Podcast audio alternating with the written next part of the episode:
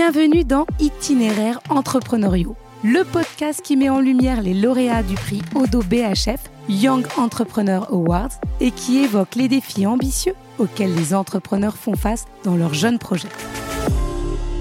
Le prix récompense l'innovation et offre un accompagnement privilégié aux jeunes entreprises à fort potentiel. Odo BHF soutient les lauréats en leur apportant une aide financière et un encadrement dispensé par les meilleurs experts. Dans cette saison, découvrez les 4 startups lauréates de l'année 2023 et leurs expéditions entrepreneuriales. Bonne écoute à tous. Et aujourd'hui, j'ai la chance d'être avec Alfred. Bonjour. Bonjour Laura. Donc tu es cofondateur de Nelson Mobility et tu as reçu le prix du jury. Exactement. Donc ça fait quoi de recevoir ce prix, surtout celui du jury? Bah c'était plutôt une, bonne fierté pour nous. C'était euh, l'accomplissement de cette fin d'année, de ce, printemps pour nous, une bonne, euh, manière de, récompenser nos efforts jusque-là. Donc on est super content. Et puis on a surtout rencontré pas mal d'entreprises chouettes. Et euh, la bonne fierté, c'est d'avoir été récompensé par un jury de très grosse qualité.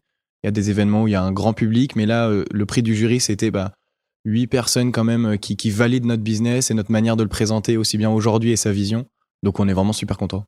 Et vous avez l'habitude, toi et tes associés, de postuler pour des prix. Est-ce que vous êtes aguerris à cet exercice? On essaye de le faire un petit peu, déjà parce qu'on on apprécie beaucoup le jeu du pitch, parce qu'on pense que c'est aussi un élément hyper important dans la vie entrepreneuriale, d'être capable de parler de ce qu'on fait à n'importe qui. Et le jeu qui est intéressant sur les pitchs, c'est d'être capable de s'adresser à la bonne audience et d'adapter son discours. Donc on en a fait quelques-uns des concours de pitch. En revanche, euh, le succès de sa boîte ne tient pas que à des concours de pitch, donc il faut choisir ceux qu'on a envie de faire et ceux qui vont nous permettre d'avancer. Donc là, typiquement, se faire challenger par ce jury-là, c'était euh, c'était un gros euh, un gros enjeu pour nous et hyper important. Donc on les fait pas tous, on les sélectionne et quand on les fait, on essaie de les gagner. Et est-ce que tu peux pitcher aussi bien que tu l'as fait lors de, de, ce jury Nelson Mobility pour ceux qui nous écoutent? Avec avec plaisir. Nelson Mobility, c'est une boîte qui travaille dans l'accélération de l'électrification des flottes de véhicules. Donc c'est finalement aider les entreprises à basculer vers des véhicules électriques. Et pourquoi elles ont besoin d'aide? Déjà parce qu'elles sont obligées de passer à l'électrique aujourd'hui, soit pour la réglementation, soit pour plaire à leurs investisseurs, et puis tout simplement pour avancer sur leurs enjeux de décarbonation. En revanche, ce passage à l'électrique est complexe. Il faut trouver les bons conducteurs, il faut découvrir un nouvel écosystème d'infrastructures. Et ce passage à l'électrique, il est également contraignant, parce qu'en fait, l'autonomie du véhicule, tout simplement, elle peut limiter l'activité d'un conducteur ou d'un technicien.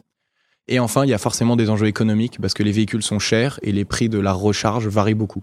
Donc, euh, en fin de compte, il faut éviter une explosion des coûts, garantir le maintien de l'activité opérationnelle, tout en découvrant un nouvel écosystème. Et donc, c'est là que nous, on intervient en accompagnant tout au long de la transition des entreprises et en le faisant avec un positionnement particulier parce qu'on n'est pas des consultants, on n'est pas des vendeurs de voitures, on n'est pas des vendeurs de bornes, on déploie un logiciel de simulation et d'aide à la décision. Donc, on agrège des données, on calcule des distances kilométriques, on trouve des stratégies de recharge pour les, les bons conducteurs au bon moment. Et donc, on le fait en agrégeant de la donnée. donc, c'est pour ça qu'on développe notre produit nous-mêmes. Et comment vous avez eu l'idée? Ça a été un, assez long process. On a monté ça en sortie de nos études. On est quatre cofondateurs chez Nelson, euh, plutôt tous avec des profils ingénieurs. Alors, moi, je, je, suis ingénieur de formation, mais finalement, je me retrouve à m'occuper de toute la partie business aujourd'hui pour la boîte. Mais à la base, c'est notre réunion à tous les quatre. Donc, euh, Julien, Octave, Inès et moi dans le cadre de notre master d'entrepreneuriat on est parti faire un programme d'accélération à Berkeley, donc euh, autour de San Francisco pendant trois mois. Et notre point de départ, c'était de se dire, on a envie de mettre nos compétences au service de la transition énergétique. Qu'est-ce qu'on peut faire? Qu'est-ce qu'on sait faire? Et donc il y avait l'énergie, il y avait la data, parce que c'était un peu ça qu'on connaissait. Et donc le point de départ, l'idée initiale, c'était le potentiel de toute l'énergie que va représenter la recharge des véhicules électriques en se disant que bah, si on pilote bien cette énergie, on peut rendre service au réseau électrique. Ça, ça s'appelle le smart charging. Et en fait, euh, ça, c'est notre constat initial, notre intérêt scientifique. Et après, on, prend un peu du recul, on discute avec beaucoup de monde. On n'a pas beaucoup brainstormé, on a été beaucoup, beaucoup sur le terrain. Et là, on nous a dit, et on a compris qu'en fait, il n'y avait pas une seule bagnole électrique sur les routes. Et donc, c'était ça qu'il fallait accompagner. Donc, euh, amenons de l'essence vers l'électricité. Et ensuite, on s'occupera d'optimiser l'électricité. Donc c'est un peu ça le cheminement exploratoire autour de 300 interviews terrain, je pense. Donc oh, l'idée vraiment s'est concrétisée au fur, et à mesure de ces interviews. Et est-ce que l'idée de départ par rapport à ce qu'est aujourd'hui Nelson Mobility, ça, elle, elle a été euh, changée, elle a évolué? La solution que vous proposez ou celle pour laquelle vous travaillez depuis le départ, c'est toujours la même? Bah, je pense qu'en fait, ça, heureusement, ça évolue en permanence. Déjà parce que quand on veut répondre à un problème en étant que 4, on n'y répond pas de la même manière que quand on est 10 ou quand on a un peu plus de fonds et des clients. Donc en fait, rien que ça, dans notre manière d'adresser, de vendre notre solution, c'est différent. En revanche, le pitch de Nelson tel qu'il est, il doit pas avoir tant bougé que ça depuis un an, mais on est de plus en plus clair sur la proposition de valeur qu'on a, la manière avec laquelle on va aller chercher les clients, quels clients on va choisir. Donc en fait, finalement, même si on change pas l'idée, si on change la manière avec laquelle on veut la déployer, pour moi, c'est une forme de pivot aussi, de changer un type de client ou type de stratégie d'attaque euh, sur le marché. Mais à peu de choses près, depuis euh, juillet dernier, je dois pitcher Nelson à peu près de la même manière, euh, mais en insistant sur des trucs plus ou moins importants selon le contexte. Et c'est toi qui es toujours élu pour pitcher? Ouais, c'est toujours moi. faut dire que tu t'en sors très très bien. Comment on se répartit les rôles entre quatre associés et qu'est-ce qui fait aussi qu'on a cette complémentarité puisque vous sortez de la même école, tu nous le disais au début de, cette interview? Ouais, c'est clair que si tu regardes nos, CV, tu vas croire qu'on est un peu tous pareils. Mine de rien, si tu passes deux jours avec nous, tu vas comprendre qu'on est tous très différents. Donc on fait un peu quatre bons murs porteurs pour une maison qu'on a envie de construire, je trouve. Mais on a mis du temps à le comprendre, ça. Et le fait d'avoir vécu ensemble en colloque pendant trois mois avant de lancer la boîte, ça nous a permis de bien armer notre décision de d'entreprendre ou pas. Et pour construire l'équipe, on a essayé d'être le plus transparent possible, de comprendre qui voulait faire quoi, un truc qui a bien fonctionné, c'est de beaucoup travailler en binôme. En fait, comme on est quatre, on voulait éviter de, se chevaucher dans nos prises de décision et on voulait aussi se faire confiance et se responsabiliser. Et donc, on a fait pas mal de systèmes avec un leader et un soutien. Et aujourd'hui, c'est un système qu'on a, a, qu'on a répercuté à l'échelle de la boîte. Et donc, il y a des binômes sur pas mal d'activités pour euh, bah, donner de l'autonomie et de la responsabilité à chacun. Après, pour construire l'équipe et comprendre la complémentarité, bah, en fait, euh, aujourd'hui, chacun est là où il s'épanouit le plus et s'amuse le plus. Donc, forcément, là où il est le meilleur. Donc voilà, euh, moi je m'occupe des pitchs, mais souvent aidé par Inès qui est CTO. On a même deux CTO chez nous, donc quatre cofondateurs et deux CTO, c'est assez rare dans les, dans les boîtes.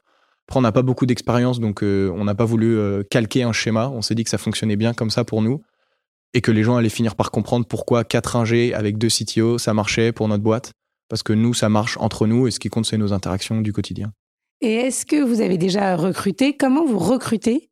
Est-ce qu'il y en a un, justement, comme toi, tu es prédisposé au pitch? Est-ce qu'il y, a un des, fondateurs qui est prédisposé au recrutement? Bah, ça, dépend de quelle phase du recrutement on parle ou de quel type de besoin. Ce qui est évident, c'est que vu qu'on veut construire une aventure humaine, c'est ça aussi le chemin entrepreneurial qui est super sympa. Il y a évidemment les enjeux de décarbonation, mais le plus gros impact, c'est le fait de monter une équipe et on a une chance assez dingue d'avoir le droit de le faire et que ce soit un peu notre métier. Euh, donc nous, on fonctionne euh, à quatre sur toutes ces décisions-là. On a une règle d'or, c'est dans le doute, pas de doute. Donc au pire, on aura pris la mauvaise décision, mais si on est, si y a l'un de nous quatre qui est pas partant, c'est ciao, comme on dit. Donc euh, on essaye de faire attention à bien partager tout ça ensemble, à être de mieux à être meilleur dans notre définition des besoins. Donc finalement, si c'est pour recruter un poste tech, bah, ça va être quelqu'un de la tech qui va commencer à aller chercher les bons profils ou mieux définir notre besoin. Inversement, si c'est sur du business, bah, je vais potentiellement aller regarder. On va, on va essayer d'être opportuniste et on fait euh, une recrue va toujours rencontrer les quatre fondateurs dans un cadre plutôt informel la plupart du temps. Et ensuite, bah, on découvre ça en même temps que tout le monde, quoi. Donc, euh, moi, j'ai jamais été salarié d'une boîte, donc recruter quelqu'un, c'est pas évident pour nous aussi. Donc, on récolte aussi beaucoup de retours, beaucoup de conseils d'autres entrepreneurs, d'autres mondes. On a nos, grands frères et nos grandes sœurs qui nous aident là-dedans. Oui, Alfred, tu disais, donc tu n'as jamais été salarié. Finalement, entrepreneur, c'est ton premier job. Ouais, carrément. Et est-ce que tu penses que c'est inné ou euh, tu l'as appris au cours de tes études, tu t'es imprégné euh, d'interviews, euh, d'échanges avec d'autres entrepreneurs, ou pour toi c'était quelque chose de... Voilà, c'était en toi? Bah, je pense que j'ai mis du temps à accepter que c'était en moi, parce qu'en en fait, on met forcément du temps. Si on fait une grande école d'ingé, on nous dit pas directement qu'on va être entrepreneur. Si on, l'anecdote assez rigolote, c'est que mes copains du, collège, quand je leur ai dit ça y est, je monte ma boîte, ils m'ont dit mais Alfred, tu nous le dis depuis la cinquième, c'est évident. Moi, j'avais complètement oublié que en fait, c'était écrit sur ma tête que j'allais monter ma boîte, donc j'en avais aucune idée. Je pense qu'il y a une partie dîner. Mon père est entrepreneur, ma mère a été entrepreneuse aussi, donc forcément, c'est un peu présent. J'ai toujours euh, eu à cœur d'organiser, de fédérer, de rassembler les gens. Donc en fait, rassembler, organiser, c'est aussi des qualités importantes pour l'un des l'un des pans de l'entrepreneuriat. Je prends Octave, qui est l'un des fondateurs chez nous. Il, il, il est peut-être moins sous cet angle-là sur l'entrepreneuriat. Pour autant, c'est une pièce maîtresse dans une équipe de fondateurs. Donc, Peut-être que je suis un peu le cliché de l'entrepreneur qui parle beaucoup, qui a pas mal d'idées, qui aime bien euh, rencontrer des gens. c'est important qu'il y ait un VRP pour la boîte quand même. Exact, exact, exact. Et puis on apprend beaucoup, c'est un moyen de bouger des lignes dans les grandes boîtes, d'aller rencontrer des, des, patrons et leur dire qu'en fait ils font pas grand chose dans leur décarbonation encore. Et ça, c'est une chance qu'on a aussi en tant qu'entrepreneur, je trouve. C'est qu'on a des portes qui sont ouvertes alors que ça devrait pas forcément être le cas. Donc c'est l'occasion d'aller d'aller ouvrir sa bouche un petit peu. Et c'était important pour vous qu'il y ait une femme dans l'équipe? Je sais pas si je l'aurais mis comme un critère euh, en soi, euh, même si évidemment, je pense que ça a énormément d'enjeux pour nous. Ce qui est important, c'est qu'on ait des gens différents dans notre équipe de fondateurs. Euh, Inès et moi, typiquement, on est, on est très différents et en même temps très pareils sur pas mal de sujets.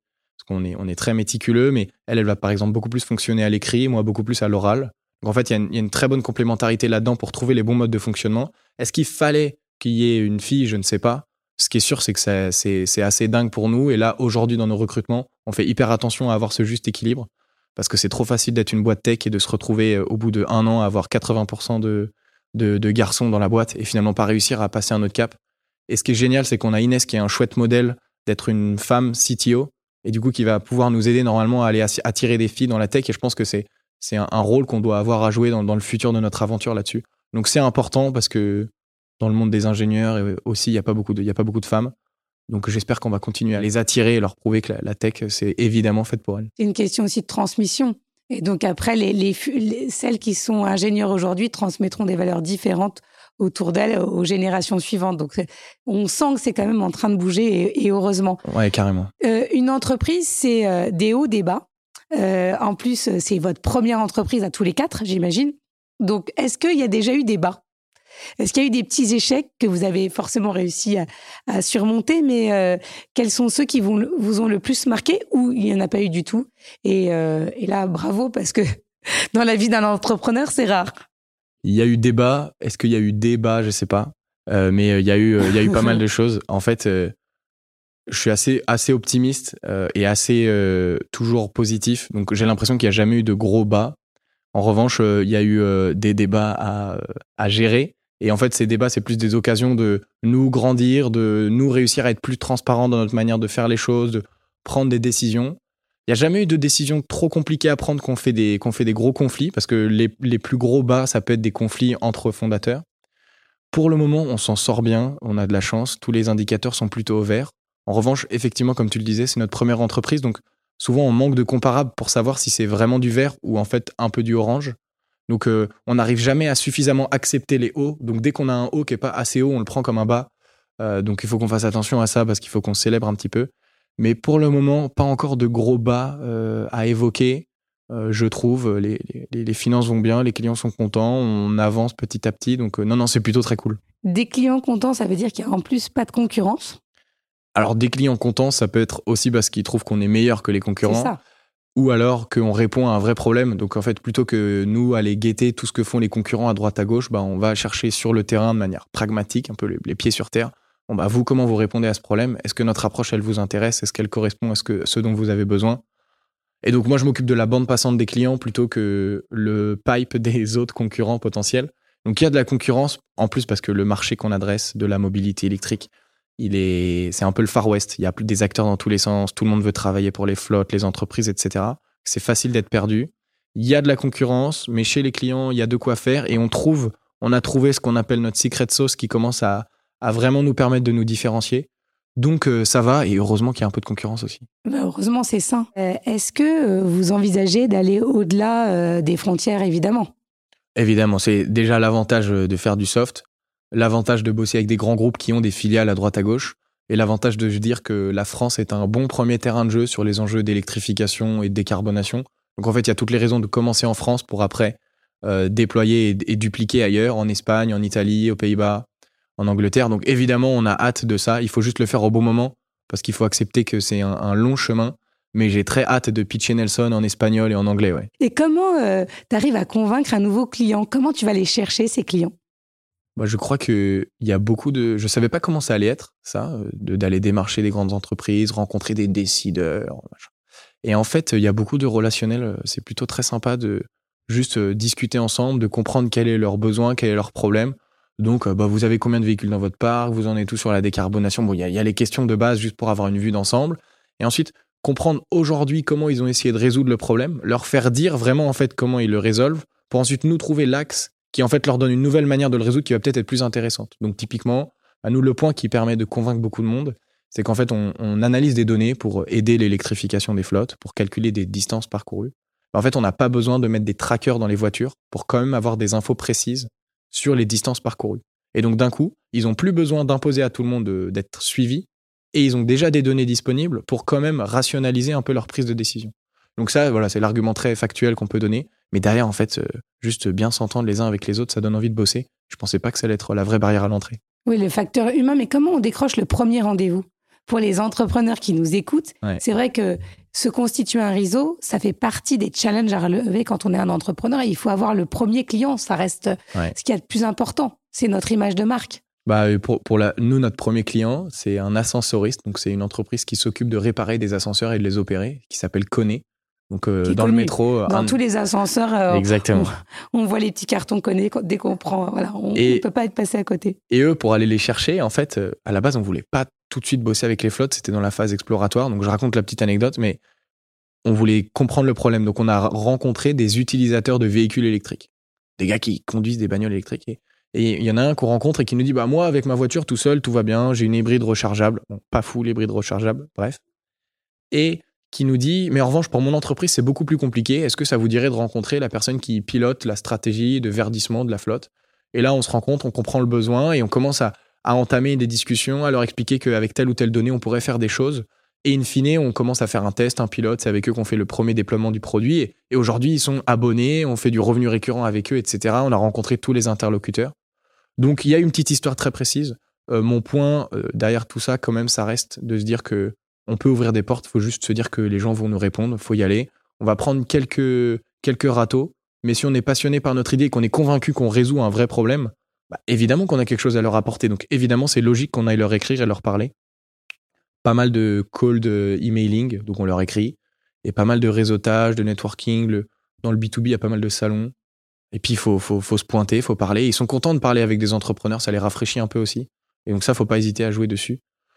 Donc pas mal d'opportunisme, euh, mine de rien. Maintenant, il faut passer à l'échelle, donc il faut que ce soit autre chose que de l'opportunisme. Aujourd'hui, vous avez combien de clients? On a une dizaine de clients, nous, chez Nelson. On vise pas d'en avoir 250 euh, parce qu'on vise des, entreprises qui ont beaucoup de véhicules. Et quel est le client dont vous êtes le plus fier à part le premier Qui a été le plus difficile à convaincre? Je pense qu'il y a eu... Euh, déjà, on a, on a des cycles de vente qui sont très longs, donc il y en a, on les a convaincus sur une première phase, mais j'ai envie qu'on les, qu'on les embarque dans la seconde phase un peu plus poussée. Euh, typiquement, nous, on bosse, on bosse un peu avec, avec une grosse boîte qui fait de la gestion d'eau, Veolia.